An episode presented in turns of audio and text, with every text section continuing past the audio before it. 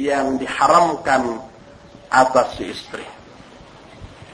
Oleh karena itulah, maka yang dimaksud berdusta suami dan istri atau istri terhadap suami adalah dusta untuk kemaslahatan keduanya. Bukan untuk menolak hak salah satu di antara keduanya. Insya Allah berikutnya akan kita jelaskan hak suami terhadap istri dengan rincian yang insya Allah detil beserta dalilnya dan sebaliknya yang mudah-mudahan pembahasan itu akan bisa kita uh, lanjutkan pada malam hari nanti pada Isya.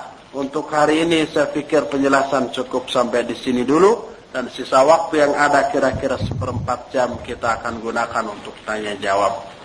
Alhamdulillah Alamin. Beberapa hadis yang diriwayatkan tadi Aisyah bersumpah dengan nama bapak dan ibunya. Apakah ini dibolehkan menurut syariat? Sebenarnya tidak ya. Man aqsama atau man ahlafa bi ghairillah faqad asyraka dan seterusnya. Uh, di sini bersumpah sebagian ulama menyatakan ini dikatakan sebelum dilarangnya bersumpah selain dengan atas nama Allah Subhanahu wa taala.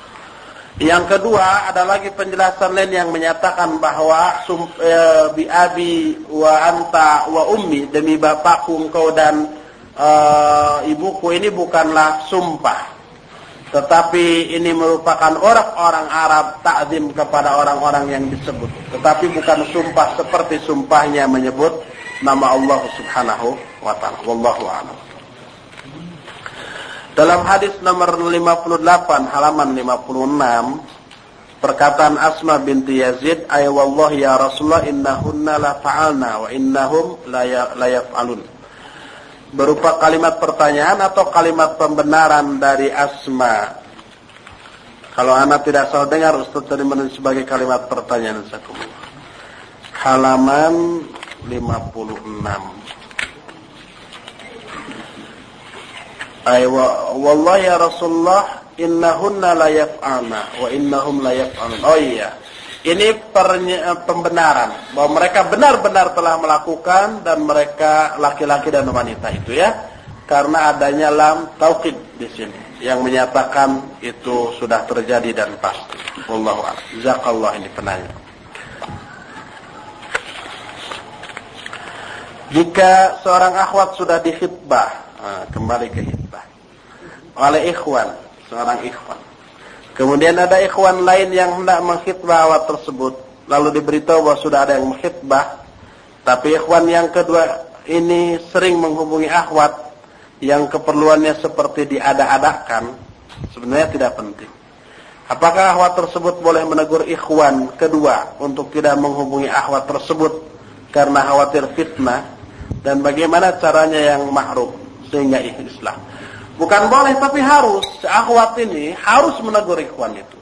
Kalau yakin bahwa keperluannya diada-adakan. Sebenarnya hanya ingin ngobrol, ingin jumpa, ingin dengar suaranya. Tapi mencari-cari alasan. Itu salah, nggak boleh. Dan benar, walaupun akhwat belum dikhitbah. Ikhwan itu datang untuk keperluan itu nggak boleh, harus ditegur. Bagaimana caranya yang ma'ruf? Sampaikan bahwa itu salah dengan cara yang lemah lembut, dengan cara yang baik ya. Dengan alasan ta'awun masih berkaitan dengan khidbah ini. Ikhwan kedua memberi sesuatu dalam bentuk barang. Bagaimana cara yang baik untuk menolaknya? Karena merasa tidak enak. Sedangkan barang tersebut sudah diberikan melalui orang lain atau dititipkan. Apakah boleh dikembalikan? Apakah hewan tersebut tidak tersungging, tidak tersinggung? Kalau ikhwan itu memberikan hadiah barang, itu tidak boleh ditolak. Rasulullah SAW tidak pernah menolak hadiah. Kalau sodakoh ya nggak boleh beliau. Tapi hadiah beliau selalu terima dari siapa pun.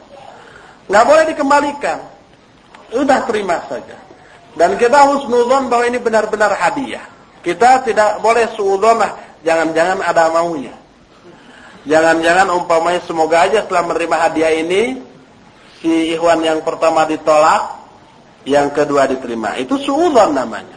Sudah terima saja hadiah itu dan jangan dikembalikan.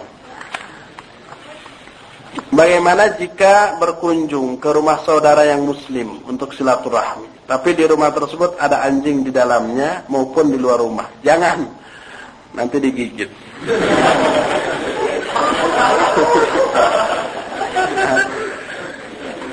Jangan masuk ke dalam satu ruangan yang di dalamnya ada kemaksiatan. Di antara gambar. Ya Rasulullah masuk ke istrinya. Di istrinya ada gambar kan. Nggak mau masuk. Apalagi ke orang lain. Anak punya nenek masih beragama Konghucu. Apa boleh anak silaturahmi ke rumahnya? Mengingat anak bila ke sana sering dikasih ampau. Apa uang? Dalam kertas merah. Pada hari raya mereka. Apa boleh anak makan di sana?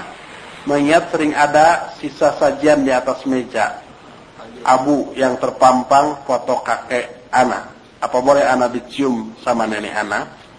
Pertama tentang silaturahmi boleh dan harus kepada orang tua sekalipun kafir.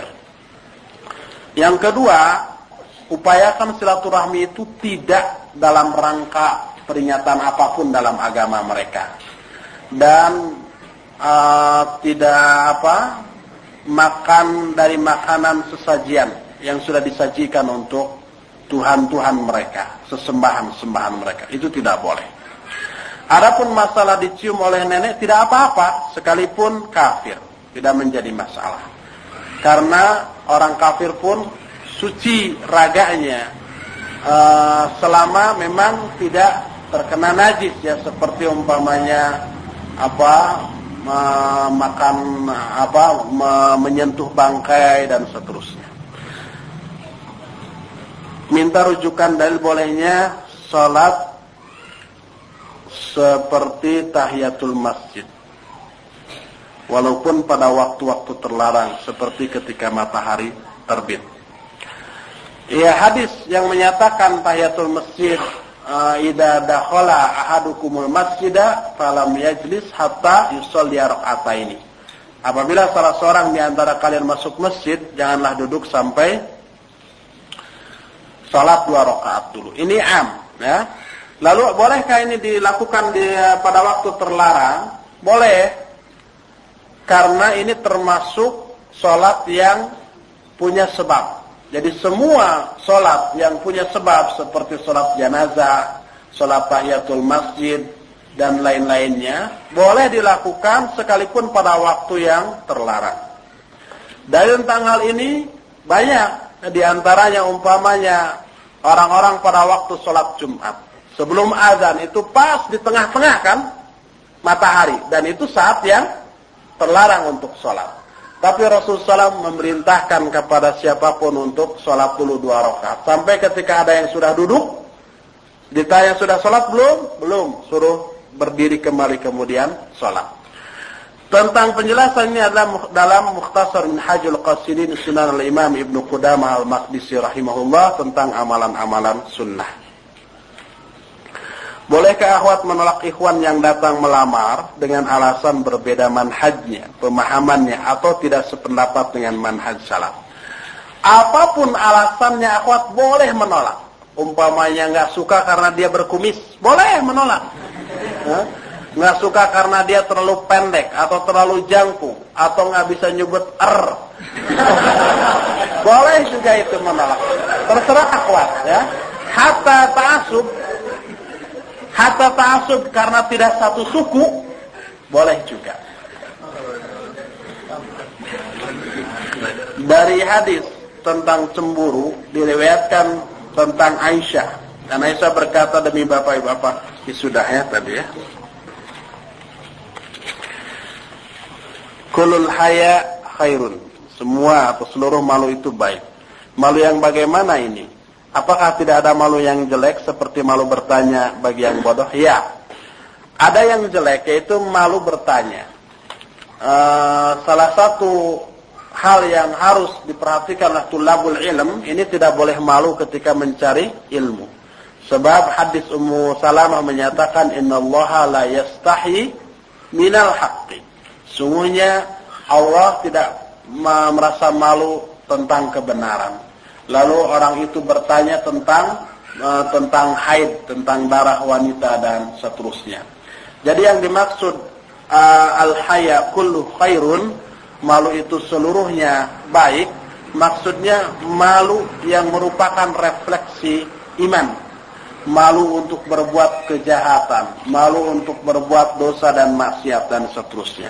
Adapun kalau malu sehingga menghalangi berbuat baik, mau ngaji malu, mau berkerudung bagi wanita malu, mau bercadar malu, mau nanya malu, maka itu malu yang jelek. Bagaimana hukum nazar? Wajib sunat atau mubah? Mubah, boleh saja nazar ya, tapi menazar harus wajib dilaksanakan. Bolehkah seorang meninggalkan nazar karena khawatir setelah melihat malah tidak tertak Oh nazar. Boleh ya? Bagaimana hukum nazar? Sunnah ya. Bolehkah seorang meninggalkan nazar karena khawatir setelah melihat malah tidak tertarik kepada ikhwan atau akhwat yang dilihat? Ini tidak wajib. Kalau tidak meninggalkan nazar nggak apa-apa. Ya. Justru kalau setelah uh, kalau tidak nazar, setelah itu nikah langsung ternyata nggak cocok, rugi sendiri kan? Tapi kalau dengan nazar wah nggak cocok kemudian batal, nggak akan rugi. Karena nggak jadi nikahnya kan. Apa hukum onani atau masturbasi bagi ikhwan ataupun haram tidak boleh ya? Kalau umpamanya nggak kuat ya nikah sudah. Ana lihat antum duduk pada waktu sholatnya lain daripada yang lain. Apa alasannya? Apakah sunnahnya demikian? Enggak, kaki saya sakit. Saya nggak bisa duduk dengan benar. Ya, melipat sekali duduk duduk tawaruk atau iftiros tidak bisa, sakit sekali. Makanya saya duduk ik'a. Duduk ik'a itu duduk di atas gedung, di atas apa? Tumit. Tumit. Nah itu. Karena saya sakit. Kalau nggak sakit, nggak apa-apa biasa. Dan sudah lama kira-kira satu bulan. Masya Allah.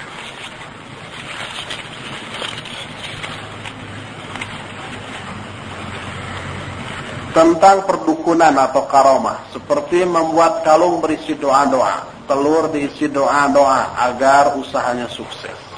Sedangkan yang memberikan doa-doa itu seorang ustaz atau seorang kiai, apa itu termasuk syirik? Mohon penjelasan.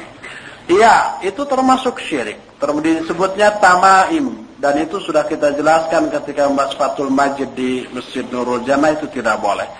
Sekalipun yang ngasihnya ustaz atau kiai ya uh, disebut kiai itu oleh orang pada hakikatnya mungkin saja dukun lalu adapun kalau doa itu diambil dari ayat Al-Quran atau hadis maka para, para ulama ikhtilaf tapi pendapat yang rajih adalah tidak memakai tamimah sekalipun dari bacaan-bacaan ayat Al-Quran karena pertama ya nanti bisa mengantarkan kepada perbuatan syirik membolehkan tamimah selain dari ayat Al-Quran atau hadis. Yang kedua nanti kurangnya tawakal kepada Allah Subhanahu wa taala dan seterusnya. Dalam sifat salat Nabi karangan Syalbani ana baca tidak boleh menambah bacaan Quran pada waktu sujud, termasuk membaca doa pada waktu sujud kecuali dengan doa-doa yang syariatkan. Tolong jelaskan. Ya, maksudnya tidak boleh membaca ayat-ayat Al-Quran dalam sujud. Tapi yang diperintahkan perbanyaklah doa pada waktu sujud tersebut. Termasuk apabila kata Imam An-Nawawi doa itu diambil dari ayat Al-Quran, maka itu boleh. Karena ketika itu niatnya bukan membaca Al-Quran, tapi berdoa. Hanya pas doanya diambil dari Al-Quranul Karim. Apa benar Aristoteles mengembalikan pemahaman Socrates yang mencocoki tauhid asma wa sifat? Wah, tolong sejak, jelaskan sejarahnya. Saya nggak hafal sejarah Aristoteles dan Socrates. Ada doa yang bunyi Allahumma hawin alaina fi syakaratil maut. Apakah doa ini sahih diambil dari doa yang sahih? Ini doa ini bagus, boleh dibaca ya. Apa hukumnya membaca bacaan setelah membaca Quran penutup? Apa hukum membaca bacaan setelah membaca Quran penutup? Dan maksudnya sadaqallahul azim ini bid'ah, tidak boleh. Bagaimana cara yang dicontohkan sudah begitu selesai sudah tutup. Atau ada lagi sami'na wa katanya. Nah ini juga nggak dicontohkan. Jika kita masuk dalam sholat berjamaah dengan niat berbeda, seperti mau sholat maghrib yang harus dizaharkan bacaannya, bermakmum pada imam yang sholat uh, dengan sedang sholat jamaah takdim isya. Pertanyaannya, bagaimana hukum sholat maghribnya yang tidak dizaharkan? Nggak apa-apa, karena makmum memang tidak menjaharkan ya, nggak apa-apa. Apa harus diulang jika masbuknya pada rakaat kedua dan imam yang jamaah takdim berdiri pada rakaat ketiga yang seharusnya kita tasyahud awal yang bagi yang masbuk. Imam tadi tidak tasyahud sebenarnya imam tidak, tidak harus mengulang. Terus ikuti gerakan imam sampai selesai. Bagaimana caranya menasihati teman kita yang mana teman kita tersebut melakukan maksiat dan sebetulnya ia sadar atau menyadari bahwa ia salah telah melakukan maksiat tapi tidak meninggalkan perbuatan maksiat tersebut. Pertama kita uh, terangkan hukuman atau jenis siksa bagi kemaksiatan yang dilakukan. Kedua, kita terangkan keterangan yang menyatakan pahala yang besar bagi orang yang mampu meninggalkan maksiat tersebut. Ketiga juga kita ceritakan kisah para ulama zaman dahulu sehingga mereka menjauhi maksiat dan melakukan taat ke apa? kedudukannya, kemuliaannya dan seterusnya dan juga kita ceritakan kisah orang-orang yang maksiat seperti itu zaman dulu, siksanya di dunia begini, di akhirat begini dan seterusnya. Apakah wanita yang haid boleh berdiam di serambi masjid? Bukankah serambi termasuk? Serambi itu apa? Teras. Iya, teras tidak termasuk bagian dari dalam masjid. Sebab atas masjid berdasarkan urut adalah pintu atau apa? dinding. Ya, jadi di luar itu berarti di luar masjid.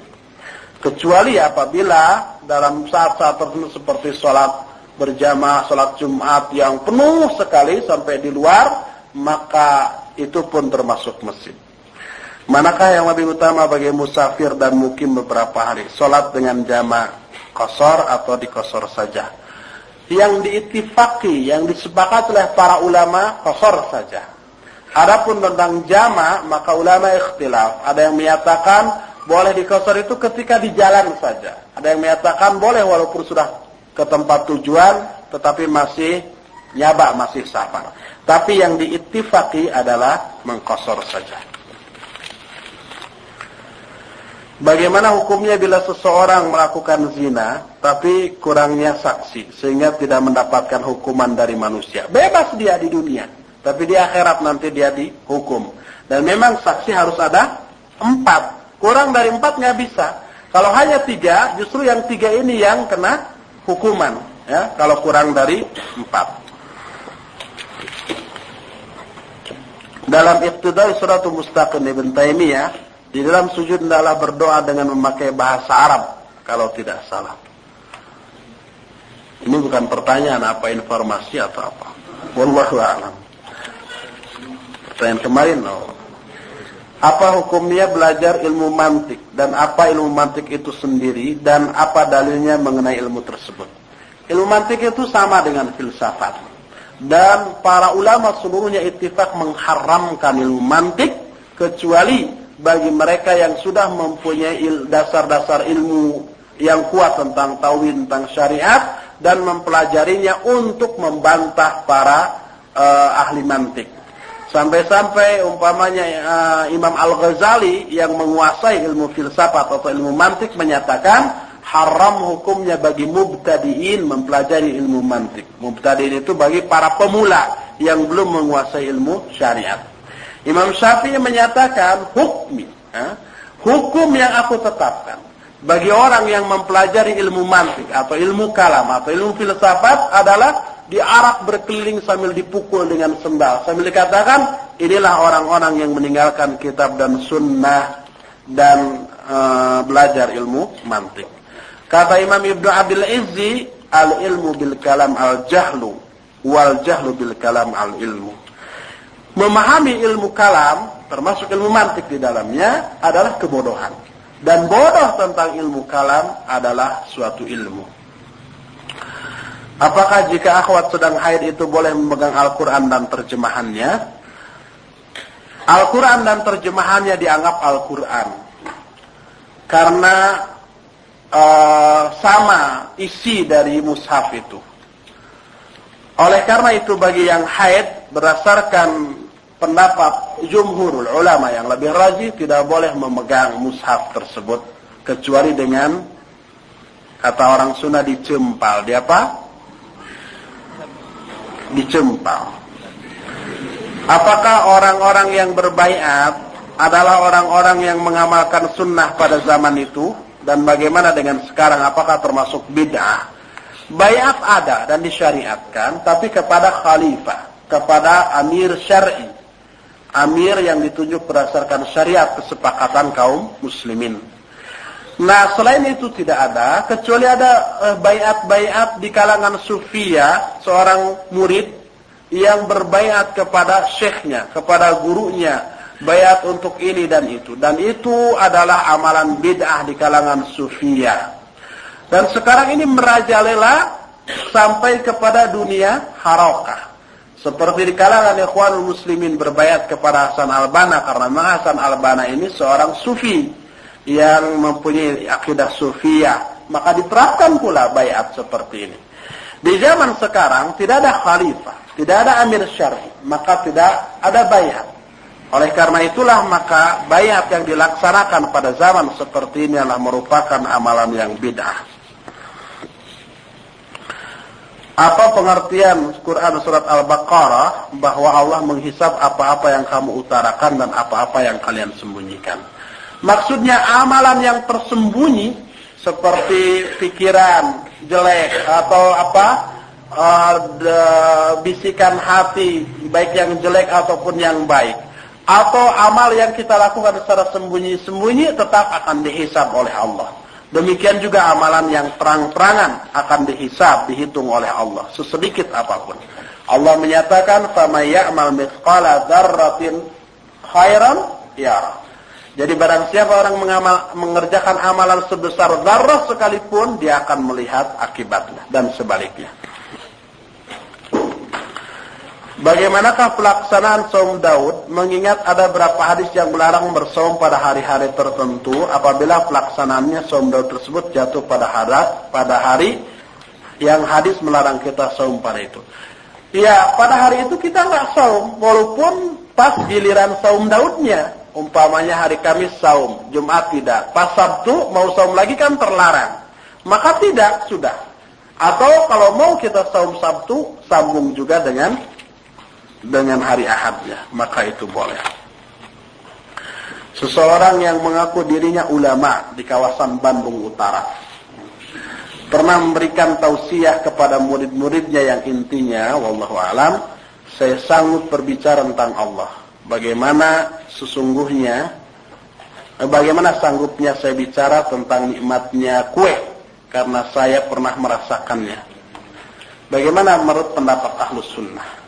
Jadi saya sanggup bicara tentang Allah sebagaimana saya berbicara tentang nikmatnya kue. Saya sendiri menceritakan bagaimana nikmatnya kue nggak bisa tuh. Saya belum lupa, nikmat luar biasa rasanya saya nggak paham. Berarti dia nggak mampu menerangkan, nggak sanggup membicarakan tentang Allah. Seperti nggak sanggupnya kita merasa eh, membicarakan nikmatnya kue kayak apa. Nikmatnya sulit dikatakan kan. Bagaimana orang itu Wallahu alam, saya harus tahu dulu orang itu siapa. Kalau Bandung Utara kayaknya ada pesantren di sana di pojok sana. Dan sekarang salah satu anggota PAN ya. PAN, partai apa? Amanat Nasional. Kalau itu orangnya ya wajar, tasyayu dia. Tentang seorang yang bisa melakukan sholat Jumat di Mekah. Padahal satu jam yang lalu dia berada di rumahnya. Adalah mengambil dalil tentang Isra Mi'rajnya Rasul Salam. Benarkah? Ini orang ngaco sekali. Pertama Isra Mi'raj itu mukjizat Nabi Sallallahu Alaihi Wasallam yang nggak diberikan kepada Nabi lainnya apalagi orang biasa. Kedua, kalau orang ngaku sholat Jumat di Mekah, jamnya beda, ya. Di sini kita jam 12 sholat Jumat, di sana masih jam 8 pagi. Orang masih pada tidur. Ya. Kita sekarang umpamanya jam setengah satu sudah selesai, jam satu dia sudah ada di sini lagi, lalu laporan, saya barusan sholat Jumat di Mekah. Padahal di Mekah baru jam setengah sembilan pagi. Orang-orang masih pada tidur. Ini ngaco sengaco-ngaconya. Apalagi berdaya dengan Islam Mi'rajnya Rasul Salam ini khusus mujizat ya. Isra Mi'raj Rasulullah ke langit yang ketujuh ditafsirkan bahwa ketujuh artinya menunjukkan tempat yang sangat jauh. Bagaimana para mufasir ahlu sunnah menafsirkan ayat tersebut. Benar bahwa yang dimaksud dengan langit ketujuh itu benar langit yang tertinggi. Sampai ke Sidatul Muntaha. Dan memang itu terjauh. Tapi ketujuh yang dimaksud di sini bermakna hakiki. Betul-betul yang ketujuh. Karena ini merupakan hal yang gaib. Maka kita harus memahami kalam dalam makna hakiki. Benar-benar yang ketujuh. Apa benar Muhammad Khalaf itu orang sururi? Seperti yang pernah dikatakan Ustaz Ja'far dalam kaset menyambut masa depan dakwah salafiyah. Saya insya Allah lebih tahu tentang Muhammad Khalaf. Pertama karena saya sering bertemu dan sering ngobrol. Termasuk masalah ini pun saya tanya secara terang-terangan kepada dia. Apa hal anta sururi?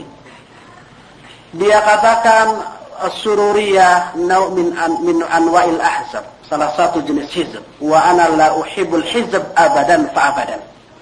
Saya termasuk orang yang tidak suka terhadap hizb selama-lamanya. Yang pertama.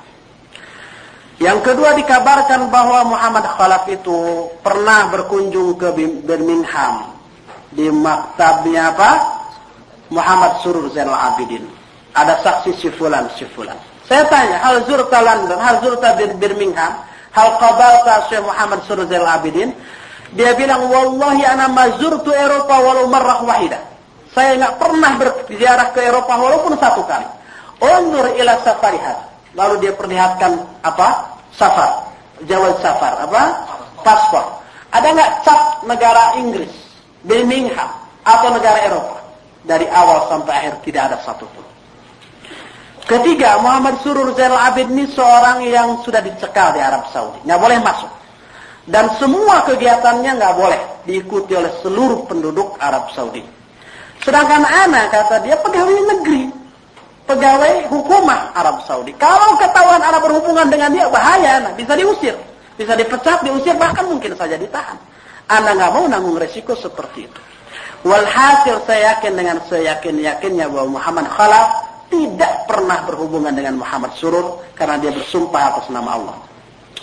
Kemarin waktu saya daurah di Ciawi, orang yang mengabarkan bahwa Muhammad Khalaf pernah berkunjung ke Muhammad Surur naik ke tingkat kedua datang. Orang itu dikabarkan antuk ditanya, betul antum mengabarkan kepada Ustaz Jafar begini? Wallahi anallah. Tidak, tidak pernah. Lalu dia membuat pernyataan saya tidak pernah kenal dengan Muhammad Khalaf, nggak tahu yang mana Muhammad Khalaf, saya pernah mengabarkan begini-begini. Ditanda tangani, siapa yang ingin tabayun dan tasabut, hubungi saya nomor anu, alamat anu di Birmingham. Dan syahadah tersebut ada sekarang di Muassasatus Sofah. Berdasarkan hal itu saya kenal dekat dengan Muhammad Khalaf, saya yakin dia bukan sururi. Ya, tidak ada hubungan dengan Muhammad Suruzal Abin atau organisasinya. Adapun fikrohnya ada sesuatu yang salah, wajar. Dalam arti saya betul tahu bahwa ada pemikiran-pemikiran yang harus diluruskan, ya. Semua orang demikian, ya. Tetapi keterkaitan dengan sururi, saya yakin dengan seyakin-yakinnya tidak ada itu. Wallahu a'lam. Apa benar Ali At-Tantawi seorang ikhwani? Wallahu alam saya tidak tahu tentang Ali At-Tantawi ini. Apabila si suami hiper, sedangkan istrinya tidak sanggup melayani suami yang hiper tersebut, apa yang mesti istri lakukan berhubungan dan kewajiban istri? Suruh nikah lagi. Kalau enggak dia akan maksiat. Istri nggak sanggup melayani, sementara keinginannya besar, Superman dia. Suruh nikah lagi, ya. insya Allah akan selamat. Wanita dinikahkan yang penyayang dan banyak anak. Bila seandainya Allah menguji si istri dengan suatu penyakit yang tidak dapat disembuhkan, target untuk mendapatkan anak tidak tercapai. Sedangkan si suami untuk bertahan belum sanggup. Apa yang mesti dilakukan suami istri tersebut? Ya sabar kalau begitu. Sabar saja ya, menerima apa adanya. Tadi kisah Utsman, Utsman yang me mencuekkan istri. Bagaimana jika sebaliknya istri yang mencuekkan suami? Ini istri yang kurang ajar ini. Nusuz ini ya. Ya harus dididik. Eh, kalau enggak tetap saja ditanduk aja sudah. Apakah kitab yang Ustaz baca itu bahasa Arab? Ya, bahasa Arab. Apa judulnya dan di mana dapat dibelikan? Judulnya Al-Insyirah fi Adabin Nikah. Di mana dapat beli? Di mana? Di Bogor atau di Jakarta, di Bandung katanya enggak ada sebentar lagi ya. Apakah jatuh talak jika suami mengatakan kata-kata kita cerai dengan emosi atau sebaliknya si istri mengatakan kalau emosi tidak ya harus dalam keadaan sadar. Jika suami berbuat zalim terhadap badan istrinya apakah boleh dibiarkan dalam arti memukul ya? Nanti insya Allah ada penjelasan. Boleh suami memukul istri. Rasulullah SAW tadi memukul Aisyah sampai sakit kan dadanya ditonjok. Dan itu boleh dalam rangka mendidik atau membina. Dan istri nggak boleh membalas, apalagi menangis kemudian menyerah. ya, uh, ikhwan masih banyak pertanyaan di tangan saya. Insya Allah nanti diakhirkan pada malam hari sekarang hampir maghrib. Sudah sekian dulu. Subhanakallahumma bihamdika asyhadu an la ilaha illa anta astaghfiruka wa atubu.